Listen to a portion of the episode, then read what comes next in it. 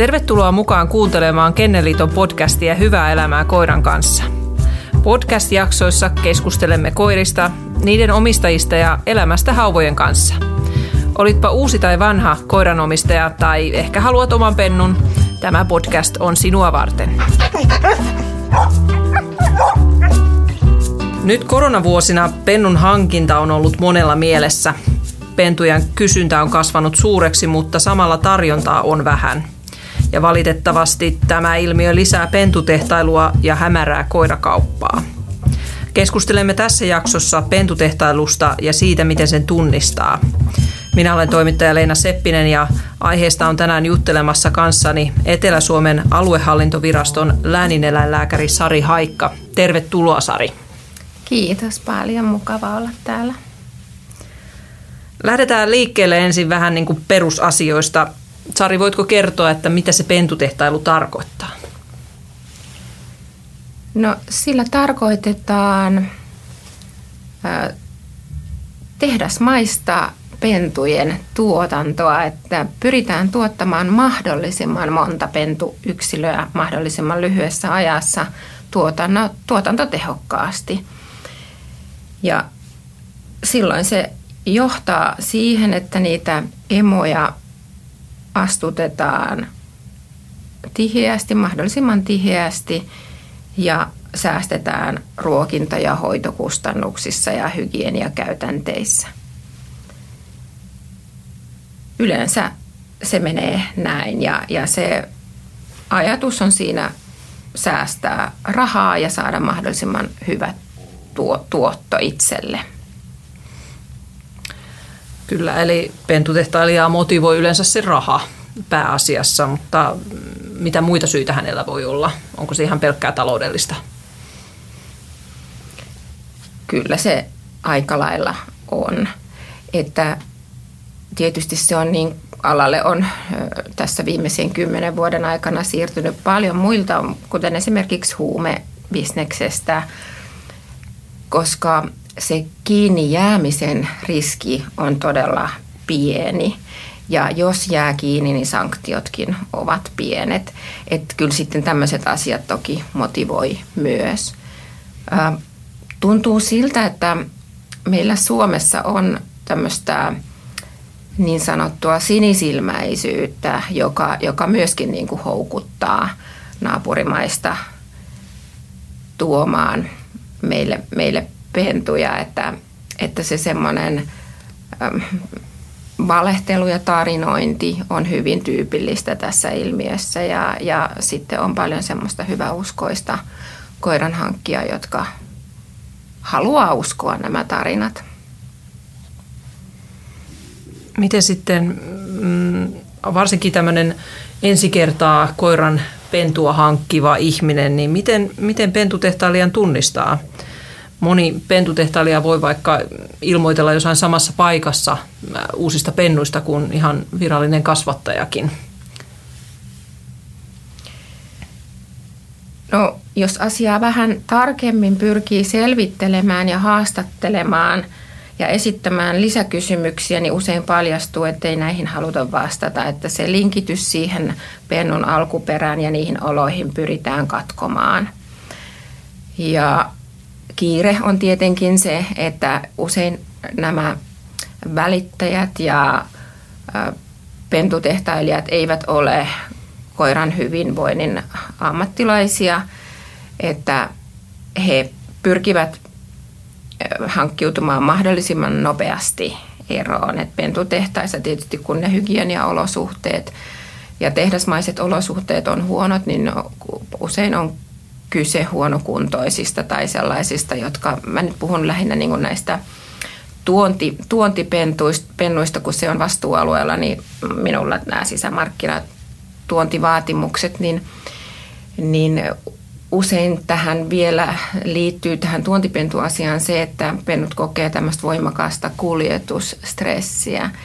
Ja, ja silloin se tarkoittaa sitä, että sitten sen pennun matkan päätteeksi niin usein muutaman päivän sisällä sitten taudit puhkeaa. Niin tämä on kyllä näiden välittäjien tiedossa ja he pyrkii mahdollisimman nopeasti hankkiutumaan eroon. Eli epämääräisyys, kiire – Ja, ja tietysti se, että ei saada, on prepaid-liittymiä, nimet vaihtuu. Jos sieltä seurataan vaikka mm, näistä verkkoalustoilta, myyntialustoilta niitä myyntiilmoituksia, niin saattaa huomata, että kyse onkin samasta myyjästä, mutta nimi, nimi vaihtuu ja puhelinnumero vaihtuu, mutta muuten se Aivan. puhetapa tai termit ovatkin niin kuin saman toimijan. Esimerkiksi tällaisia. Ja, ja sitten tietysti, että se on harmaana se kauppa, että käteis, käteiskauppaa käydään ja, ja pyritään huijaamaan vähän niin kuin kaikessa. Että saattaa olla niin, että jos sitten tietysti tämä, että myydään sieltä auton takakontista, satamasta tai huoltoasemalta, ei haluta tulla näyttää omaa kotia, tuodaan mielellään ovelle. Mutta sitten on tällaisia vähän pidemmälle meneviä huijauksia. Täytyy siis muistaa, että on paljon toimijoita, jotka on toiminut vuosia. Että he on tosi taitavia mm. tässä. Että heillä saattaa olla tämmöinen valekoti ja valeemot. Saattaa mm. olla, että se, jos tarkemmin katsoo, niin se emo onkin uros. Mutta nämä myyjät on tottunut siihen, että ihmiset välttämättä tämmöisessä impulsiivisessa koiran ostamisessa niin ole kauhean kiinnostuneita sitten selvittämään tämmöisiä asioita, mutta että saattaa olla se valekoti ja, ja valeemo ja, ja se asunto ei ehkä ole ollenkaan mikään asumisasunto, vaan se on semmoinen myyntikämppä. Mutta että, että näistä pitäisi olla tarkkaavaisempi. Tuossa tulikin paljon semmoisia hyviä vinkkejä siitä, että, että miten pitäisi kellot soida omassa päässä, jos, jos törmää just, just näihin, tota, mitä, mitä tuossa selitit. Että varsinkin se kiireen tuntu, tuntuu olevan semmoinen, semmoinen tota, monelle pentutehtailijalle. Mutta koska kuitenkin se pentutehtailu rehottaa, niin se on merkki siitä, että joku niitä pentuja kuitenkin sitten ostaa. Ja mikä motivaatio sitten tällä ihmisellä on ostaa tämmöinen hämäräkaupan pentu? Eli mitkä on ne niin kuin ostajan motiva, moti, motiivit tässä? Niin.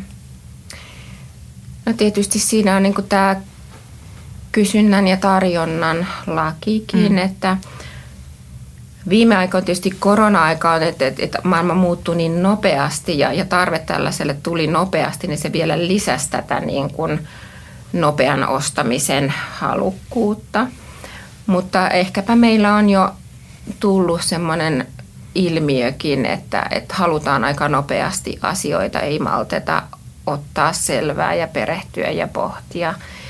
Että se tarpeen tyydyttämisen äh, nopeus on mahdollista tämmöisessä pentutehdaskaupassa. Et sitten tietysti, että kun kysy on tämmöisestä elämästä eläimestä, joka keskimäärin elää kymmenen vuotta, niin pitäisi, pitäisi tietenkin jaksaa pohtia ja harkita ja odottaa sen vastuullisen kasvattajan pentua. Et, mutta se on näin, että, että varmasti sitä tarjontaa ei ole ollut kotimaassa – niin paljon ja vastuullisilla kasvattajilla, että se on, on niin kuin hitaampaa, mutta niin sen pitääkin olla. Että tuontivaatimusten selvittäminen ja, ja pennun odottaminen, oli se sitten tuontipentu tai kotimainen pentu, niin, niin ei sen pidäkään olla sillä tavalla helppoa, mm. vaan, vaan siihen pitää niin kuin ajautua sisään – että, että voi verrata vaikka niin kuin raskausaikaan, että odotetaan mm. sitä ja pohditaan, mitä se tuo tullessaan. Ja, ja tosiaan se keskustelu sen, sen kasvattajan kanssa on myös, myös tärkeää, että pohditaan ja varmistutaan siitä, että onko sitä tukea siinä neuvonnassa sitten jatkossa ja, mm. ja, ja miten se menee. Mutta varmasti näin. Ja sitten ehkä yksi motivaatio ostajalla voi olla se, että äm, joillakin – Tämä nyt on marginaalitapauksia, mutta kuitenkin näkyy meillä eläinsuojelutyössä. Eli nämä trokarit ja pentutehdaskauppiaat eivät sillä lailla välitä siitä, kuka sen pennun ostaa. Että he on valmiita myymään ihan kenelle tahansa. Ja, mm. ja se niin kuin seurannaisvaikutuksena näkyy sitten meillä eläinsuojelutapausten lisääntymisenä, että niitä on myyty sellaisille henkilöille, joilla ei ole taloudellisia mm. tai henkisiä resursseja huolehtia lemmikistä – tai eläimestä, kun he eivät jaksa huolehtia itsestäkään. Mm. Että semmoinen saattaa olla se helppous sinällään, että siinä ei ole semmoista kontrollointia, kasvattaja ei kysele Aivan. niistä kotiolosuhteista ja mitä aikoo tehdä. Mm. Ja sitten, että siellä on tietysti niin kuin myydään semmoisia, tai että tavallaan näitä rotutyypillisiä ominaisuuksia ei huomioida ja sitä kautta tulee sitten pitovaikeuksia. Ja joskus ilmeisesti motiivina voi olla myös se pennun hinta, että kun sanoit, että nopeus, nopeus on, on se, että halutaan se pentu tänne heti ja nyt, mutta miten toi taloudellinen puoli ostajan näkökulmasta katsottuna? Hinta on, joo totta, mutta ehkä sit se ei tullut enää mulle niin kuin ensimmäisenä mieleen, koska tilanne on muuttunut silläkin mm. sektorilla aika paljon, että on hyvin tyypillistä, että ähm, laittomasti tuotu pentu maksaa yli 2000 euroa. Et kyllä tota, tässä korona-aikana niin alalle, alalle näitä sarjasalakuljettajia alalle tuli paljon lisää. Meillä on paljon enemmän toimijoita.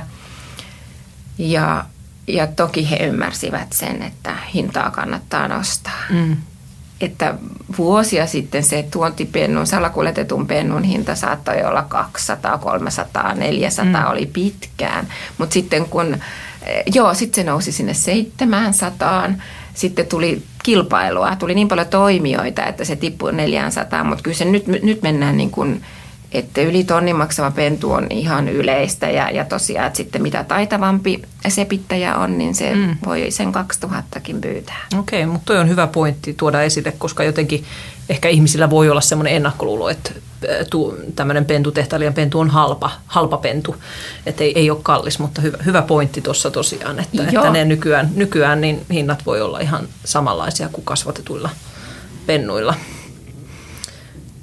Ähm, mutta kuitenkin pitkässä juoksussa ehkä koiranomistaja kannattaisi miettiä sitä, että pennulla on selkeät taustat ja se on vastuulliselta koiran kasvattajalta, koska varmasti terveysongelmien myötä niin semmoinen pentu tulee halvemmaksi, vai mitä mieltä olet? Ihan varmasti. Ähm, siinä tietysti justiin tämä ehti alkuun voi tulla näitä kuljetustressin mukanaan tuomia taudin puhkeamisia. Minulle näyttäytyy tämmöiset parvotapaukset usein ja, ja nehän saattaa olla niin dramaattisia, että, että siinä sitten vaaditaan sitä tehohoitoa, joka voi olla 2000 euroa helposti ja sekään ei takaa sitä, että se pennun henki olisi sitten – säästettävissä, että siltikin pentu voi, voi menehtyä. Sitten tietysti myöhemmin, myöhemmin ilmeneviä asioita, että voi olla tätä sisäsiittoisuutta ja perinnöllisiä sairauksia ja, ja, ja iso asia on tietenkin sitten tämä sosiaalistumisen mm. puute. Mm. Et ei ole ihmiskontaktia eikä toisten eläinten kontaktia ja se emo on ollut stressaantunut, ei ole jaksanut ja, ja immuunu, immunipuolustuksen häiriöt siitä puutteellisesta ruokinnasta ja, ja stressistä, että tulee niin kuin, voi olla jopa loppuelämän kestäviä traumoja, joita ei koulutuksellakaan saada. Sitten mm. täytyy vain elää sen arkuuden kanssa. Et puhutaan niin pelkopuremisesta, haukkumisista, eroahdistuksista, tällaisista, jotka vaatii tosi paljon tietoa ja mm. taitoa. Mm. Et kun tällaisen pennun ostaa, että osaa sitten käsitellä sitä pentua ja hoitaa ja huomioida nämä asiat ja kouluttaa sen mukaan. Jos sitten yksityishenkilönä törmää tämmöiseen pentutehtailuun, niin miten pitäisi toimia? No siinä tarvittaisiin niitä jäitä sinne hattuun, että, että paras tapa on tietenkin reagoida ennalta että ymmärtäisi siinä jo tehdä ne oikeat lisäkysymykset siinä yhteydenotossa, kun sitä siitä myynti-ilmoituksesta katsoo sen puhelinnumeron tai onko sitten WhatsAppilla tai Facebookilla, mitä kautta nyt onkaan sitten sähköpostilla yhteydessä, niin siinä yhteydessä selvittää ne oleelliset tiedot ja jos sitten käy selväksi, että tämmöiset ehdot ei, ei kauppialle käy, niin vaan vaikka ne olisi kuinka kivoja ne kuvat, nehän ei välttämättä ole siitä, siitä kyseisestä pennosta edes ne kuvat, mutta vaikka kuinka olisi hellyttävää kuva, niin, niin vetäytyy kaupasta ja ilmoittaa viranomaisille. Et meillähän on nämä, viranomaistahot, että eläinlääkäripuoli huolehtii tästä eläinsuojelupuolesta ja, mm. Ja tautipuolesta, mutta sitten poliisi ja tullin talousrikostutkinta on tämä salakuljetustutkiva organisaatio ja verohallinto sitten harmaan talouden osalta. Mm. Ja näillä kaikilla organisaatioilla on omat vinkkipalstansa, jonne näistä kannattaa näitä ilmoituksia tehdä. Eli aina kannattaa ilmoittaa, jos, jos kokee, että tässä on jotain hämärää. Nimenomaan ja sitten peru, peruttaa sen kaupan, ettei mm. lähde tukemaan sitä, sitä harmaata kuviota. Että, että kun sen, jos se usein tietysti menee vielä niinkin, että kun on siellä paikan päällä ja näkee sen likaisen häkin ja ne likaiset olosuhteet ja haluaa sen pennun siitä pelastaa – niin silloin täytyy niin ymmärtää, että, että se toimija vaan ottaa toisen tilalle ja saa lisätilausta, että kun hekin tietää, että näin, näinkin se toimii. Tässä onkin tullut aika hyvin niistä puitteista ja olosuhteista, että missä pentutehtailija teettää niitä pentuja, mutta voisitko vielä Sari Haikka kertoa hieman lisää niistä olosuhteista, missä, näissä, missä tämä pentutehtailu rehottaa? Sellainen esimerkiksi, että kun ovi avautuu, niin alkaa silmiä kirvelemään, koska se ilmanvaihto on niin puutteellista, se urean määrä on niin suuri, että se ammoniakki kirpeltää silmien sidekalvoja. Tämä on se ensireaktio, kun pentutehtaaseen mennään sisään. Et kun ovi avautuu ja se ilma vähän pääsee pääsee vaihtumaan, niin alkaa niin kuin näkymään, mitä siellä on. Se on sakeana ulosteen ja virtsan tuomasta näistä kemiallisista yhdisteistä. Että se voi kuvitella, minkälaista se elämä siellä sitten on, kun sä emänä pentua imetä tämmöisessä, että on vaikea hengittää ihan siitä ammoniakkipitoisuudesta johtuen. Mutta että, se voi, että siellä on, voi olla, että siellä on tämmöisiä karsinoita tai häkkejä. Ja no mä kerron vaikka nyt tämmöisestä karsina, karsinatapauksesta, että siellä on karsinoita, missä on, on sitten näitä koiria ja, ja ne pääsee siellä hyppimään. Ne, ne on, että siellä kun eihän siellä hoitajakaan, eihän tämä pentutehtäjä itsekään pysty olemaan siellä, niin niitä käydään niin kuin se välttämättömin ruokinta tekemässä, että ne hengissä pysyy. Ja sen verran, että pystyy synnyttämään ja, ja imettämään. Sen verran, että siellä ei niitä ulkoiluteta. Ja pihalla, tokihan siellä kaikki selviä siitä surkeudesta, vaan pihalla on sitten semmoinen peltirivistö, tynnyreitä, missä niitä raatoja poltetaan, kun ei eläinlääkäriä tietenkään, se on kallista, ei sellaisia käytetä tämmöisiin yhteyksiin. Ja ne hyppivät siellä keskenään, urokset ja naaraat astuvat toisiaan ja sisäsiittosuuto syntyy, jolloin sen ymmärtää, että siellä niitä epämuodostumia on ja, ja silloin niille tynnyreille tarvitaan käyttötarvetta. Mm. Ja niin, että ei tämmöinen pentutehtailija, kun hän ilmoituksensa sinne verkkopalstalle laittaa, niin ei hän sinne halua ketään lähimaillekaan tulemaan. Mm. Että kyllä hän sen myy sitten sieltä valekodista jostain toisesta osoitteesta toisella nimellä ja, tai auton takakontista kertoin se pitäen jonkun tarinan, että myyn tämän täältä Espoosta nyt, koska minun kasvatus tapahtuu Oulussa ja ihan mm, mitä tahansa. Joo. Tämä oli aika graavi kuvaus, mutta tämä on mm. valitettavasti totta. Pentutehtailussa on, on toki ää, rekisteröimättömiä pentuja tosi paljon. Ja miten tai mikä merkitys sillä rekisteröinnillä yleensäkin on tähän pentutehtailuilmiöön? Rekisteröinti on hyvä asia. Ja sitten jos siinä olisi vielä sillä, että me olisi niin kuin niissä siruissa, eli tunnistemerkinnät, mitkä eläimiin laitetaan, jotta ne voidaan rekisterikantaan laittaa, että jos niistä olisi maakoodit, että saataisiin selville, mistä, mistä maasta ne on lähtöisin. Hevosillahan tämä on jo näin, mutta tuota, Toisaalta se ei ole aukoton, jos mietitään tuontipentuja, että se tosiaan tarinointi voi olla sellaista, että tuodaan ilman siruja niitä pentuja ja sitten sanotaan siruttajalle ja rekisteröijälle, että nämä on Suomessa syntyneitä ja nämä on mm. suomalaisia, että se linkitys pyritään niin kuin kadottamaan ulkomaille, että, että sinällään, sinällään se asia täytyy huomioida ja muistaa.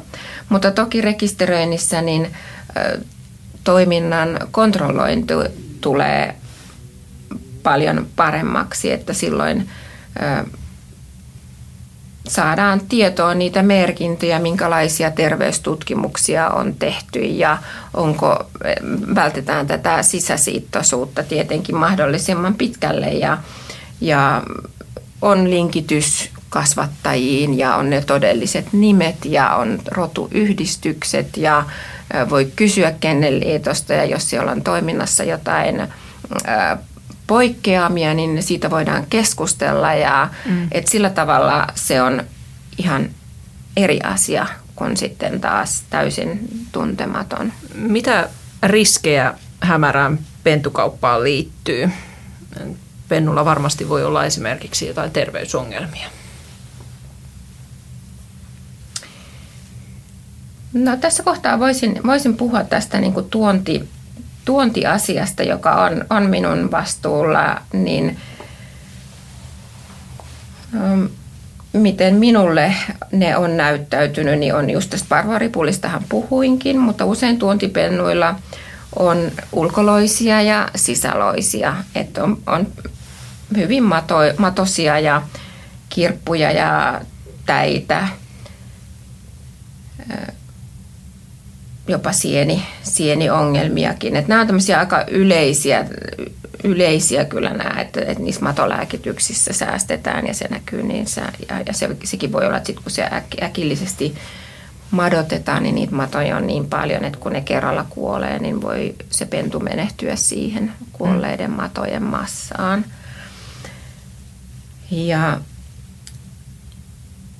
sitten tietysti tämä ruuassa säästäminen saattaa näkyä niin, että pentu on hyvin laiha ja se on niin nälkäinen, kun se tulee sinne uuteen kotiin, että se syö omia ulosteitaan.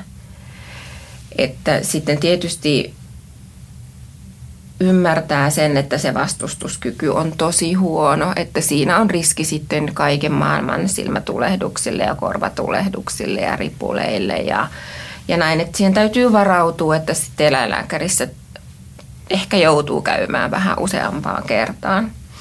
Mutta sitten mm, nämä tautiriskit, miksi tätä tuontivalvontaa tehdään, miksi tämmöinen lemmikkipassi on laadittu ja, ja miksi on lainsäädännöllä säädetty tietyistä taudeista, niin koirien kohdalla puhutaan ekinokokkoosista ja raabieksesta. Ja tämä on ennen muuta kansanterveydellisistä syistä, että nämä molemmat taudit on ihmiselle hengenvaarallisia.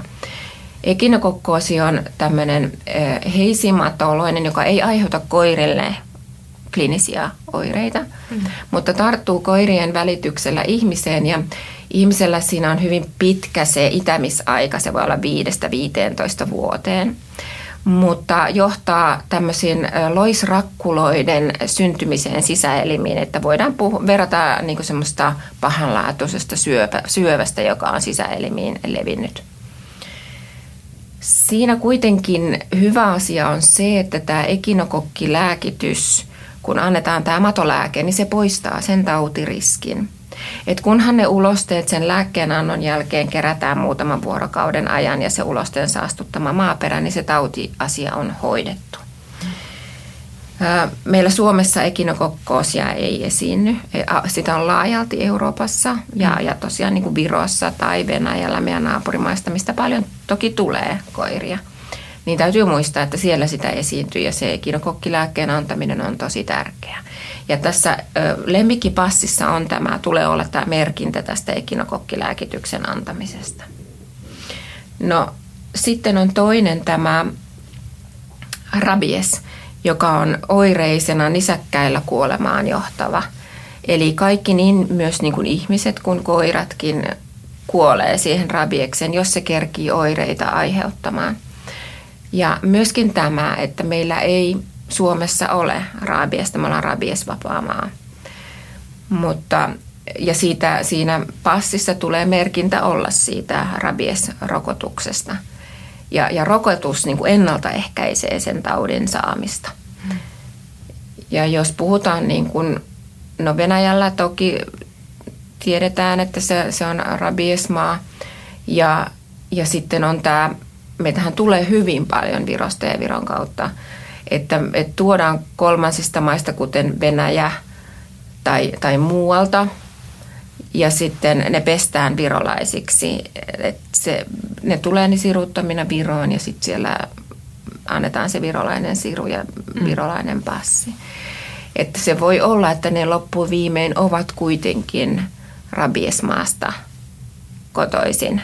Virossa rabiesta ei esiin, esiinny enää, mutta että, että tosiaan, että sitä ei voi luottaa siihen passin merkintään. Ja tämä on se iso ongelma tämän, tämän rabieksen osalta, että on kysymys yhdestä maailman vaarallisimmasta taudeista. Ja nyt sitten haluaisin niin kuin korjata tällaista harhaluuloa, että, että jos sitten se tu, koira on tuotu laittomasti, siltä puuttuu sitä rabiesrokotusta tai passia tai mikrosirua tai ne on väärennetty. Mm. Ja kun viranomaiset alkaa tätä asiaa selvittämään, usein se tulee siellä eläinlääkärin vastaanotolla selville ja sitten, sitten aletaan me eläinlääkintäviranomaiset sitä asiaa selvittämään. Ja koira sitten rokotetaan rabiesta vastaan ja se on siinä, on vaikka sen 21 vuorokautta siellä niin sanotussa kotieristyksessä, että kun se rabies-rokotus nostaa ne vasta-aineet. Mm. Niin tämä ei suinkaan tarkoita, että tämä, nämä toimenpiteet olisi poistanut sitä tautiriskiä. Että jos sillä eläimellä on se rabies-tartunta saatu sieltä lähtömaasta, että jos puhutaan vaikka, että olisi Venäjältä tuotu koira, mm niin, niin se rabiesrokotus ei poista sitä tautiriskiä millään lailla. Eikä myöskään se kolmen viikon kotieristys poista tätä tosiasiaa. Rabieksen itämisaika on pitkä. Se on keskimäärin katsottu, että noin kuusi kuukautta riittäisi siihen eristykseen, että voitaisiin ajatella, että tautiriski on niin pieni, että sitä ei tarvitse sillä tavalla enää pohtia. Tietysti meillä on niin kuin kaussinkäyrän mukaisia mahdollisuuksia, että on ollut ihmiselläkin kymmenen vuoden inkubaatioaika, mutta ne on ihan marginaalisia poikkeustapauksia. Niin tämä on tärkeä, tärkeä huomata, että vaikka viranomaiset sitten tämmöisen laittoman tuonnin kohdalla tai, tai koira niin kuin rokotetaan ja, ja se on sen jonkin aikaa kotieristyksessä ja eläinlääkäri on katsonut, että eipä sillä ole rabiekseen viittaavia oireita, niin täytyy muistaa, että silloin se on sen ostajan hankkijan vastuulla, että siinä on riski, mm. joka voi itää kuusi kuukautta. Suurimmassa riskissä on hän itse ja hänen oma lähipiirinsä, hänen oma perheensä. Että hänen velvollisuutensa on seurata sitä tilannetta – ja reagoida sitten välittömästi. Kysymys on niin, että se on, kun oireet tulee, niin, niin se johtaa kuolemaan ihan varmasti. Mm. Maailmassa taitaa olla yksi henkilö, joka on poikkeuksellisesti selvinnyt, mutta, mutta muutoin niin ää, estohoito täytyy aloittaa vuorokauden sisään, on suositeltu immunoglobuliinihoito ja rabies tarttuu ennen oireiden alkamista – se voi tarttua kaksi viikkoa ennen oireita syljen välityksellä. Yleensä purema on se tapa, mutta myös ihohaavat ja syl- sylkeä vaikka silmän limakalvoille se voi tarttua sitäkin kautta. Ja mikä vielä todella ikävää, että se on hyvin epämääräiset ne rabiesoireet. Usein kuvitellaan tai ajatellaan niin, että se on semmoinen hyökkäävyys, raivotautinen, on aggressiivinen, pureva, mm. hyökkäävä koira – Kissoilla tämä hyökkäävyys onkin tyypillistä. Koirilla usein tämmöinen nuopeus ja vetäytyneisyys, ruokahaluttomuus. Ja tämä tekee tästä vaikean. Mm. Että meillä ei ole elämän aikaista rabiesdiagnostiikkaa olemassakaan. Ainut on, että me otetaan siitä kuolleen eläimen aivokudoksesta näyte. Ja sen takia, jos se todellinen rabiesepäily on, niin silloin ei meillä ole oikeastaan muuta vaihtoehtoa kuin se eläimen lopettaminen. Että näin ikävästä taudista on kysymys ja jos tätä asiaa niin kun oikein lähtee pohtimaan, niin, niin mietityttää, että miksi koiran ostajilla tämä koiran alkuperä ei kiinnosta tämän enempää. Mm. Et se, on, se on kyllä hämmästyttävää, että luulisi sen kiinnostavan, kun on kysymys näin vaikeasta ja vakavasta taudista. Missä tapauksessa sinä olet pentutehtailun kanssa tekemisissä ja, ja, ja miten, miten se näkyy sinun työssäsi? Käytännössä tulee ilmoitukset epäilyistä, että usein, useimmiten menee sieltä, tulee joko siellä eläinlääkärin vastaanotolla ja sieltä ilmoitetaan sitten kunnan viranomaisille, valvontaeläinlääkärille, kaupungin eläinlääkärille tai kunnan eläinlääkärille ja, ja siellä tehdään sitten tarkastus, tarkastus näille koirille ja siitä tulee ilmoitus sitten meille aluehallintovirastoon ja, ja sitten pohditaan se, miten, miten siinä tapauksessa kannattaa toimia. Ja toki sitten tulee eläinsuojeluyhdistyksiltä ilmoituksia ja, ja tavan kansalaisiltakin. Ja meillä aluehallintovirastossa näitä asioita käsitellään tautien näkökulmasta. Eli lähinnä juuri se pohdinta, että onko tässä kyseessä niin suuri raivotautiepäily, että tässä täytyisi tämä eläin lopettaa, jotta me saadaan vastauksia. No miten sitten pentutehtailuilmiötä voidaan kytkeä pois tai rajoittaa, mitä, niin kuin, mitä yksittäinen ihminen voi muun muassa tehdä? Yksittäinen ihminen voi tehdä pentutehtailun rajoittamiseksi paljonkin ja oikeastaan siitä tässä kaikessa on loppuviimein kysymys. Ostajan vastuu on niin suuri tämän ilmiön ylläpitämisessä. Ostaja on ihan avainasemassa ja hänellä on myös hyvät työkalut sen selvittämiseen, että tukeeko hän, onko hän mukana harmaan, pimeän kaupan toiminnassa ja toimintamalli, miten sitä voi välttää, niin on, on selkeä. Eli mä oon puhunut tämmöisestä kolmen kohdan ää, listasta. Eli tämmöisiä kysymyksiä heti kärkeen ennen kuin mennään sinne paikan päälle ja nähdään se pentu. Niin ennen heti siinä ensimmäisessä yhteydenotossa niin selvitetään tämä terveystodistusasia. Että jos kysymys on tuontipennusta, niin silloin pitää olla terveystodistus laadittu. Sitten on vaadittava, että haluan maksaa tilille, en suostu käteiskauppaan. Ja jos sitten myyjä sanoo, että tämä ei olekaan tuontipentu, että tämä on ihan kotimainen pentu, niin, niin silloin sanotaan, että minä haluan tulla katsomaan ainakin kahteen kertaan. Että en ole valmis tekemään vielä ostopäätöstä, vaan haluan tulla tutustumaan kasvatusolosuhteisiin.